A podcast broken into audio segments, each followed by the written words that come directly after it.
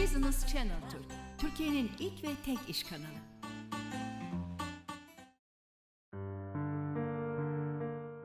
Merhaba, Doktor Permakültür'le Doğayla Uyumlu Yaşam programına hoş geldiniz. Bu program vasıtasıyla sizlerle permakültüre giriş kursumu paylaşmış oluyorum. Programımı takip etmiş olanlar benimle temasa geçerler. Göndereceğim soruları başarıyla yanıtlarlarsa permakültüre giriş kursum için ufak bir sertifika bedeliyle katılım sertifikası alabilecekler. Ben Doktor Murat Onuk. murat.onuk@doktorpermakültür.org e-posta adresimden, Instagram'da Doktor Permakültür hesabımdan ya da 0530 401 1030 numaralı telefonumdan bana ulaşabilirsiniz. Bu ikinci programımız, ilk programımıza başladık geçen hafta. Yoğun bir gündemle neden böyle bir konuyla ilgilenmek gerekiyor ondan konuştuk. İnsanoğlu olarak dünyada soyumuzun devamının nasıl tehlike altında olduğundan ve bununla ilgili acilen bir şeyler yapmak gerektiğinden ve bu konuda ne yapabileceğimize dair de çok kapsamlı bir çözüm alternatifi mevcut olduğundan, onun da etik temelli sürdürülebilir insan yerleşimleri tasarımı bilimi olan permakültür olduğundan bahsetmiştim. Kursumuzun kapsamında neden bu işle ilgilendiğimizi konuştuktan sonra bugün ikinci programımızda permakültürü etraflıca sizlere tanıtmaya çalışacağım. Daha sonra tabii ki yaptığımız işlerin sağlam bir etik temelin olması çok önemli. Permakültür etiğinden bahsedeceğiz. Bazı kavramları tekrar baştan tanımlayacağız. Sürdürülebilirlik gibi, tasarım gibi, bilim gibi ve örüntü kavrayışından doğada var olan bazı formlar, akışlar nedir, nasıldır ve bizi aslında daha verimli, enerji açısından daha etkin sistemler tasarlamak açısından nasıl kullanmak gerekir? Doğayı nasıl okuruz, nasıl anlarız, ondan nasıl öğreniriz? Bunu konuşacağız.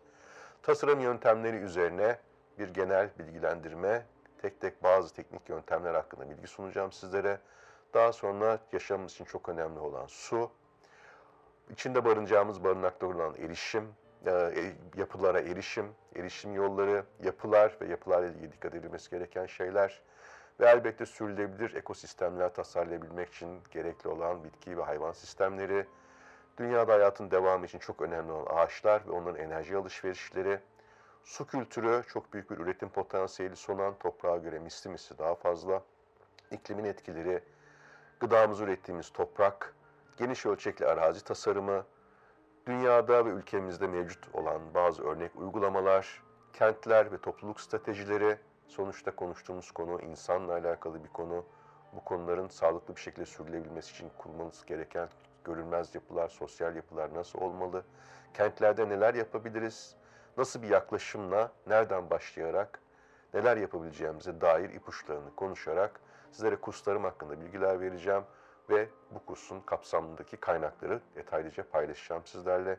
Permakültür eğitiminin iki temel kursu var. Bir tanesi 2 günlük permakültüre giriş kursu, 12 saatlik, diğeri de 72 saatlik uluslararası geçerli bir sertifika mesleki kurs. Bu program aslında sizlere benim permakültüre giriş kursu vermekte olacağım bir program olacak. 20 hafta boyunca permakültüre giriş kursunun kapsamını sizlerle her bölümde beraberce inceleyeceğiz. Programı 20 hafta boyunca takip etmiş olanlar şayet benimle temasa geçer, göndereceğim soruları başarıyla cevaplarlarsa benden bu kurs için bir permakültüre giriş kursu katılım sertifikası da alabilecekler. Ufak bir katılım ücretiyle sertifikasyon için. Doktor Murat Onuk benim ismim. Bana murat.onuk@doktorpermakültür.org ve e-posta adresinden ya da Instagram'da doktor.permakültür Instagram hesabımdan ya da 530 401 1030 numaralı telefonundan ulaşabilirsiniz. Programımızda bu hafta gündemimiz permakültürün tanımı. 2 tane kelimeden oluştuğunu geçen hafta sizlere aktarmıştım. Permanence, kalıcılık, dirençlilik ve sürdürülebilirlik ve kültür, insan faaliyeti ve yerleşimle ilgili her şey. Permakültür başlangıçta aslında kalıcı tarım uygulamaları, teknikleri üzerinden tasarlanmış olan bir doktora tezi çalışmasıydı. Daha sonra kapsamı giderek genişledi ve tarım teknikleri permakültürün bir alt konusu olmaya başladı ve pek çok farklı konu bu program kapsamında konuşacağımız permakültürün bünyesine girince kalıcı tarımdan kalıcı kültüre geçen bir kavram haline geldi permakültür. Bu kavramın aslında ilk kaynağı Franklin Hiram King'in 1911'de yazdığı 40 Yüzyılın Çiftçileri, Çin'de, Kore'de ve Japonya'da Organik Çiftçilik adlı esere dayanıyor. Permakültürün kurucusu Bill Mollison'un ilham kaynaklarından birisi bu. Şu anda yaptığımız tanımı permakültürün etik temelli sürdürülebilir insan yerleşimleri tasarımı bilimi. Farklı bazı tanımlarla permakültürü biraz daha anlamaya çalışalım. Permakültür doğal ekosistemlerin çeşitliliğine, istikrarına ve esnekliğine sahip, tarımsal olarak üretken ekosistemlerin bilinçli tasarımı ve bakımı aslında bir taraftan. Tabii ki tarım önemli çünkü gıdamızı, soyumuzun devamını tarım üzerinden sağlıyoruz. Hayvancılık ve bitki yetiştirme. Ancak tabii gerçek anlamda sürdürülebilir bir tarımsal faaliyeti organize edebilirsek, etkin, enerji verimli ekosistemler tasarlayabilirsek ki permakültür aslında bir ekosistem tasarımı, verimli bir ekosistemi nasıl tasarlayacağımızı bize öğretiyor. Ancak ondan sonra elbette temel ihtiyaçlarımızı sağlayarak kalıcı bir kültür örgüsüne doğru ilerleyebiliyoruz. Bunları programımızda sizlerle beraberce konuşacağız. Tabii ondan önce permakültürün kurucusu olan Bill Mollison'un da önemli bir şeyini ifade edelim. Dünyanın sorunları giderek karmaşıklaşsa da çözümlere hep utanç verecek kadar basit kalmaya devam etmektedir diyor Bill Mollison. Jeff Lawton Hoca, Bill Mollison'dan bayrağı devralan ve şu anda permakültürün öncülüğünü yapan Jeff Lawton Hoca da dünyanın bütün sorunlarının bir küçük bahçede çözmek mümkündür diyor. Gerçekten bir küçük bahçede çalışan bir bahçıvan ki bizler hepimiz doğada bir şeyleri değiştirenler olarak birer bahçıvanız aslında. O küçük bahçede yetiştirdiğimiz şeyler üzerinden pekala pek çok sorunu ve en önemli sorunlardan biri olan barış sorununu, savaşla ilgili sorunu aslında barışçıl bir şekilde nasıl çözebileceğimiz dair ipuçlarını orada bulabiliriz. Bitki yetiştiren, hayvan yetiştiren bir bahçıvan elbette sevgi, şefkat ve merhameti kalbinde çoğalttıkça, bunları dışarıya da taşıdıkça bu sorunun çözümüne katkı sağlayacaktır. Burada Bill Mollison'u tabii analım, kendisi permakültürün kurucusu olarak 1974'te David Holmgren'le beraber o sırada çalışmakta olduğu akademide çevre mühendisliği bölümünde bir tez beraberce hazırlıyorlar. Bill Mollison danışmanlığında David Holmgren tezi yazıyor ve temel olarak tezin ismi Permakültür 1 adını alıyor ve sürdürülebilir tarım tekniklerinden bahsediyor. Yazılan kitap çok ilgi çekince Avustralya'da geniş bir toplum tarafından çalışmalar devam ediyor ve Bill Mollison o sırada akademiden ayrılmayı seçiyor ve Permakültür'e 2 kitabını yazarak devam ediyor bu konuda ilerlemeye. David Holmgren de akademide kalmayı seçiyor. Bill Mollison 1928'de Tazmanya'da, Avustralya'nın güneyindeki kıtadan ayrılmış bir parçada, köyünde uzun yıllar işte avcılık, balıkçılık, toplayıcılık yaparak yaşamış bir kişi. Dolayısıyla şeyi gözlemliyor yani doğada işlerin iyi gitmediğini, türlerin azalmakta olduğunu, balıkların azalmakta olduğunu ve bununla ilgili bir şeyler yapma ihtiyacı duyuyor. 1954'te Avustralya Bilimsel ve Endüstriyel Araştırma Örgütü'nün Yaban Hayatı Araştırma Bölümünde çalışmaya başlıyor ve bu konuda pek çok birikim sahibi oluyor. 1966'da biyocoğrafya ve sosyal psikoloji üzerine ihtisas ve çevre bilimleri yüksek lisansı yapıyor ve Tazmanya Üniversitesi'nde öğretim üyesi oluyor. Permakültür kavramını geliştirdikten sonra üniversiteden ayrılıyor. Bütüncül bir tasarım bilimi olarak üniversitede permakültürün uzun yıllar bir eğitim konusu olarak verilmesindense soyumuzun devamını garantiye alacak faaliyetlerin bir an evvel hayata geçirmesi için kendini enstitüler kurmaya ve insan yetiştirmeye, eğitimler vermeye adıyor. Ve permakültürün temel eğitimi olan 72 saatlik permakültür tasarımcı sertifikası kursunu tasarlayarak dünyada kurduğu pek çok enstitülerle bu kursu vererek pek çok insan yetiştiriyor. Hayatını o tarihten itibaren enerjisini, permakültür sistemini, prensiplerini ve stratejilerini dünyaya yaymaya adıyor. Binlerce öğrenci yetiştiriyor. Dünyanın her yerinde sayısız proje geliştirip topluluklar ve enstitüler kuruyor. Tüm dünyada sürdürülebilirlik üzerine konferanslar veriyor ve bunun karşılığında da tabii Alternatif Nobel olarak adlandırılan Doğru Yaşam Mücadelesi ödülüne layık bulunuyor. Sevgili Bildere'yi 24 Eylül 2016'da kaybettik. Yolu ışık olsun. Dünyaya verdiği hizmetler için ona minnettarız. Bill Mollison'la şahsen eşim Banu ile beraber gittiğimiz Ürdün'deki permakültür buluşmasında 2011'de tanışma fırsatı bulmuştuk. Çok özel, bilge bir insan olarak çok katkıları olan bir kişi. Permakültür 1 ve 2'den sonra Permakültür Tasarımcısının El Kitabı diye adlandırılan pek çok detaylı teknik bilgiyi de içeren ama aslında özünde çok önemli bir felsefi kitap olan Tasarımcının El Kitabı'nı yazıyor. Henüz Türkçe baskısı tamamlanmadı. Bir süredir bekliyoruz Türkçe'ye çevirisinin tamamlanıp basılmasını. İnternette PDF olarak bulabiliyoruz. Ve daha sonra da ama Türkiye'de yayınlanan, Türkçesi bulunan, baskısı bir süredir tekrarlanmamış olan Permakültüre Giriş Kitabı'nı yazıyor. Bütün bu bilgileri derleyip toparlayan en önemli kaynaklardan biri olarak Türkçemizde mevcut. Ve bu konuda farklı yazarların farklı kaynakları da ülkemizde giderek çoğalmaya başladı. Burada bir dediği görüyorsunuz. Eşim Banu ile Jeff Lawton arasında Ürdün'deki konferansta Amman'da permakültürün dünyada 2 yılda bir buluşmaları oluyor. 2 yıllık buluşmalarda önce halka açık bir günlük konferans, herkesin katılabileceği merkezi bir yerde. Daha sonra permakültür uzmanlarının buluştuğu, sadece tasarım sertifikası sahibi olanların katıldığı 4 günlük bir buluşma gerçekleştiriliyor. Farklı eğitimlerin verildiği, farklı ortamlarda farklı tartışmaların yapıldığı. Vadi Ram'da çölde yapıldı. Buluşma yaklaşık 200 farklı ülkelerden, farklı renklerden, farklı kültürlerden gelen insanlarla bir arada çok dolu dolu bizler açısından yeni sertifikalarını almış taze permakültür tasarımcılar olarak son derece bilgilendirici ve güzel bir topluluktu. Buna şahit olduk. Çok keyifli zamanlarla çok yoğun bir bilgi akışı yaşadık. Daha sonra ben tabii Avustralya'da staja gittim 2014'te ve Jeff Lawton hocayla 3 ay kadar çalışarak farklı eğitimler alma ve 250 dönümlük bir arazide pratik yapma imkanım oldu farklı konularda. Bill Mollison'la beraber işte ilk doktora tezini yazan sevgili David Holmgren hoca, Melliodora çiftliği var Avustralya'nın güneyinde ve bu çiftlikte eğitimler vermeye devam ediyor, tanıtmaya devam ediyor. Ziyaret etmek nasip olmadı. Ben Avustralya'ya gittiğimde babam rahatsızdı. Kansere yakalandığını öğrenmiştik. Benden gitmemi istedi çünkü ben doğmadan önce o da Avustralya'ya gitmeye niyetlenmiş. Hatta benim uçacağım şehir olan Brisbane'de bir iş bulmuş ama gidememiş. Son dakikada vazgeçmişler annemle. O yüzden ben seni beklerim, sen git dedi. Ben de gittim. İşte kursun sonuna doğru babamın durumunun ağırlaştığını annem haber verince hemen döndüm.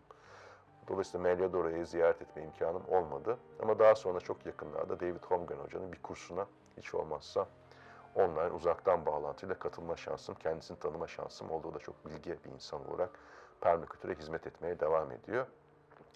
Şu anda dünyada permakültürün önde giden lideri Bill Mollison'dan Avustralya Permakültür Araştırma Enstitüsü'nün liderliğini devralan sevgili Jeff Lawton hoca. Çok yoğun bir faaliyetle hem danışmanlık hizmetleri ve tasarım hizmetleri sunarak hem çevrimiçi bağlantılarla hem de canlı şekilde kurslar vererek bazen Avustralya'da Zaytuna Çiftliği'nde Permakültür Araştırma Enstitüsü'nün merkezi olan benim de staj yaptığım ya da Ürdün Permakültür Araştırma Enstitüsü'nde eğitimler düzenliyor ve bütün dünyada permakültüre hizmet etmeye çalışıyor. Ben de onun izinden gitmeye çalışıyorum. Bill Mollison'un permakültür kavramını geliştirirken tabii esas aldığı bazı ilhamlar var. Bu ilham kaynaklarından birincisi Russell Smith'in Gıda Ormanları, Ağaçlar, Sürülebilir Kalıcı Bir Tarım adında 1929'da yazdığı çok yıllık bitkilere dayalı sürülebilir tarım sistemi önerisi.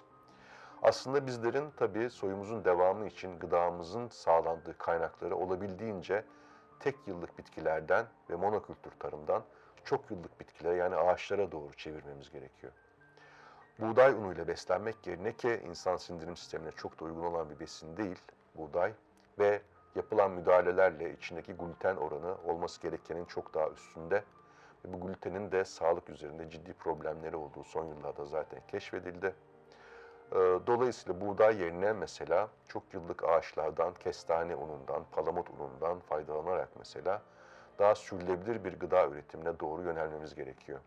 Ağaçlar çok uzun ömürleri boyunca doğru bakım ve doğru yerleştirmeyle, doğru tasarımla dikildiklerinde destekleyen baklagil türler ve üretken ağaçlar bir arada doğanın yaptığı gibi bir birliktelikle, kardeşlikle çok çeşitli olarak her katmanda, ot katmanında, çalı katmanında, ufak ağaç katmanında, sarmaşık katmanında ve büyük ağaç katmanında hepsi bir arada dikildiğinde ki biz buna mekanda ve zamanda istifleme tekniği diyoruz aslında. Çok daha hızla gelişip, üretkenleşip çok uzun yıllar boyunca gıda, barınak, besin, kereste, yakacak, direk vesaire olarak bizlere hizmet veriyorlar. Ve elbette tabii ağaçlar büyümeye başladığında ki bu şekilde dikildiğinde çok daha hızlı büyüyorlar. Bizim onlar için vermemiz gereken emek giderek daha azalıyor. Ve çok daha kolay bir sistem, bolluk ve bereket içinde soyumuzun devamını desteklemeye başlıyor. Dolayısıyla gıda ormanları, işlevsel ormanlar permakültürün çok önemli konularından bir tanesi. Zaten ağaçları o yüzden etraflıca inceleyeceğiz. Bill Mollison'un diğer ilham kaynaklarından bir tanesi Yeomans dönüm hattı tasarımı, arazilerin işlenmesinde dönüm hattının kullanılması, dönüm noktasının tespiti, arazide iç bükeyden dış bükeye doğru döndüğü noktada arazinin yukarıya doğru çıkarken noktayı dönüm noktası olarak tespit edip bu dönüm noktalarını arazinin farklı kesitlerinde işaretleyip birleştirerek dönüm hattını oluşturup daha sonra aynı seviyede yer deniz seviyesinden aynı yükseklikte olan noktaları birleştirerek oluşturduğumuz eş yükselti, izohips ya da kontur eğrileri diye adlandığımız eğriler boyunca yapılan toprağın ilk ıslah çalışmaları, yani çizel pulluklarla toprakta kanallar açılması, o kanallarla toprağın gevşetilmesi, tohumlamanın da beraberinde yapılması, farklı derinlik seviyelerinde yukarıdan yamaçtan aşan suyun o kanalların içine birikerek toprakta emilmesi, arazinin bir su deposu haline getirilmesi, ilk aslında başta sıkışık topraklarda, yıpranmış topraklarda kullandığımız temel toprak ıslah yöntemi.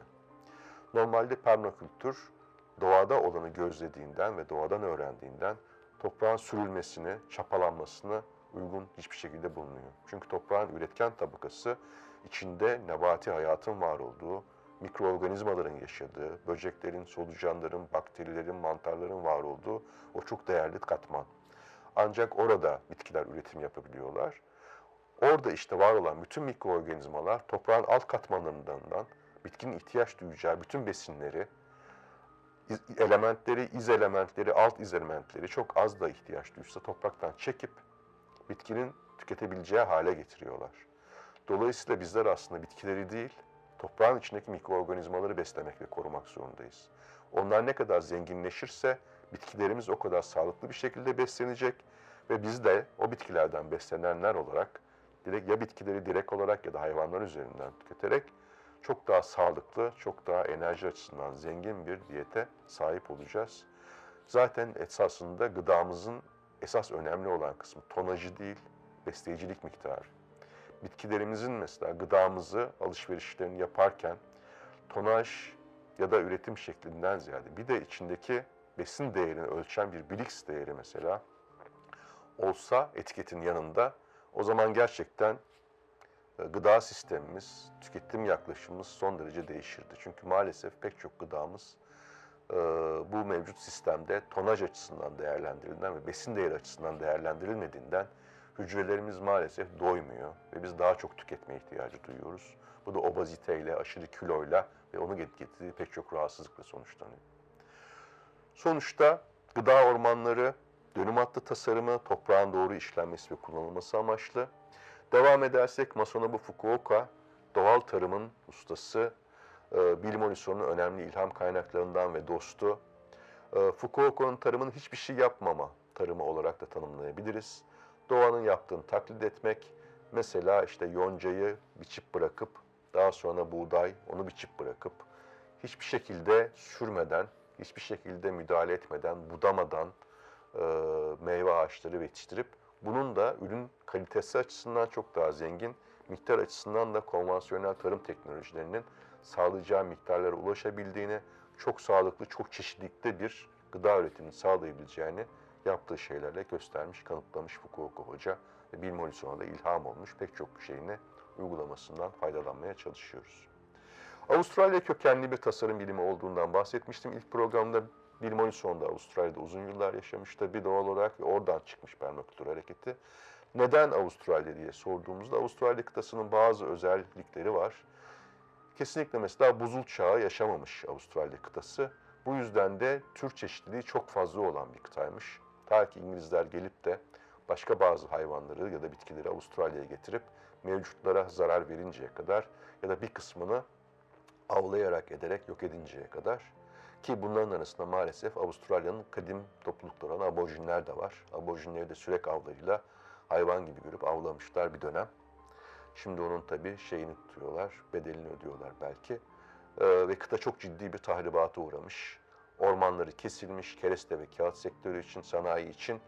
Şu anda Avustralya'ya gittiğimizde gördüğümüz işte batı sahil, doğu sahilindeki ormanlar sonuçta çoğu aslında daha sonradan dikilmiş plantasyonlar maalesef. Doğal orman gibi görünselerde. Kıtanın büyük bir kısmı çöl.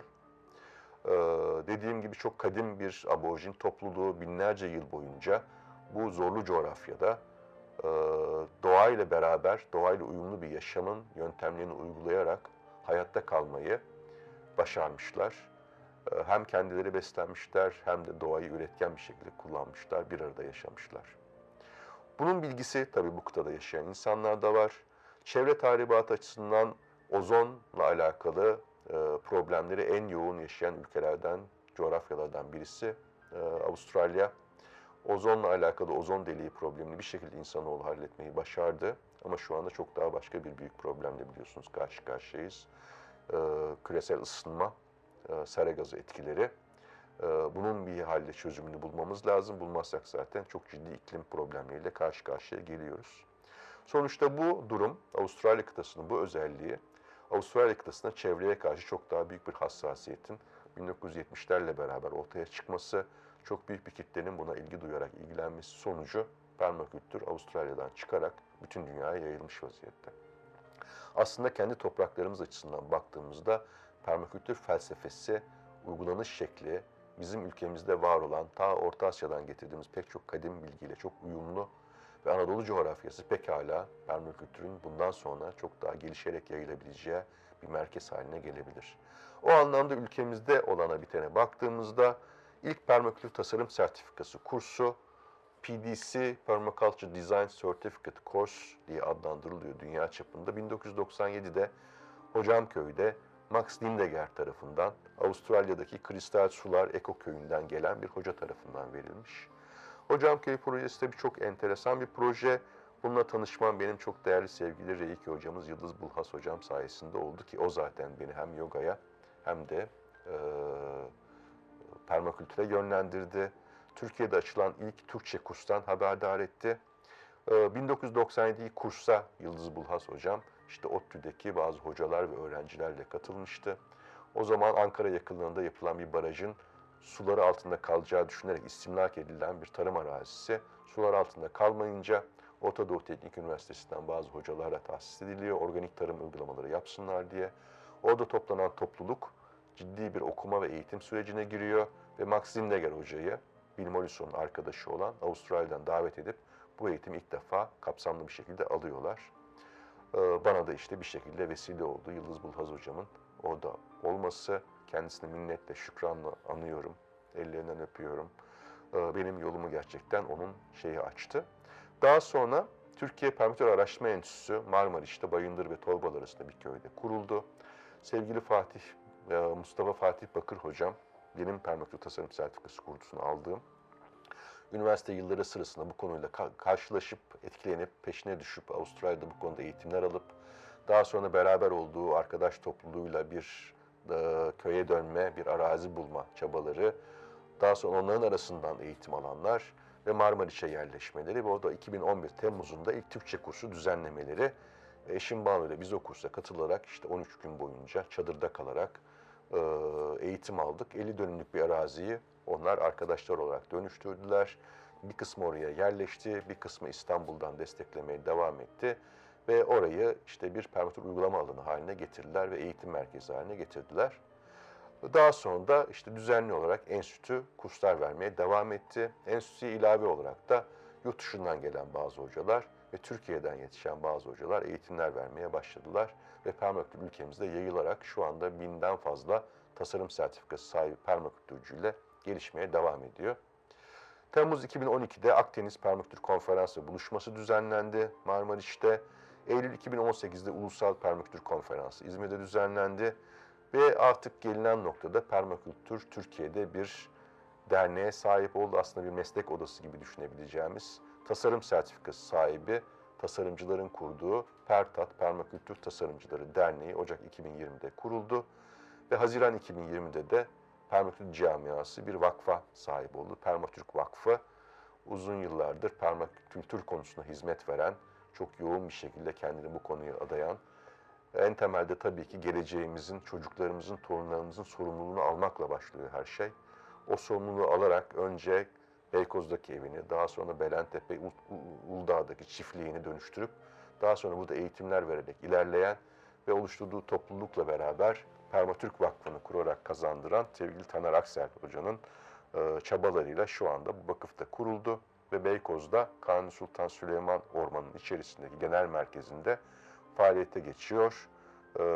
Gönüllü desteği tabii bekliyoruz. Ben de vakfın danışma kurumundayım. Mütevelli heyetindeyim çok büyük bir onurla. Ben de orada hizmet etmeye devam ediyorum. Evet efendim, bu 20 haftalık programımızın ikincisinde sizlere permakültür nedir aktarmaya çalıştım.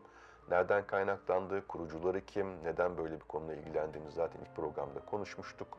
Türkiye'deki tarihçesinden biraz bahsettik.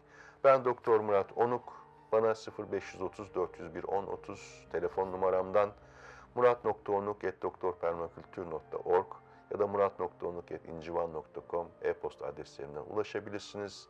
Bu konu ilginizi çektiyse bu 20 haftalık programı takip edip benimle temasa geçerek size göndereceğim soruları başarıyla yanıtlarsanız bir katılım sertifikası alabilirsiniz. Ya da 72 saatlik uluslararası bir meslek olarak bu permakültürü öğrenmek istiyorsanız, bu konuda kendinizi geliştirmek ve geleceğe dönük olarak bir adım atmak istiyorsanız 72 saatlik kursumu online olarak Zoom platformu üzerinden veriyorum. Canlı bağlantıyla kayıtları da paylaşarak doktorpermaculture.org web sitemde eğitimlerim sekmesinden güncel kurslarımı takip edebilir, benimle temasa geçerek yeni dünyanın yeni mesleğine adım atabilirsiniz. Önümüzdeki programda görüşmek üzere, sevgilerimle.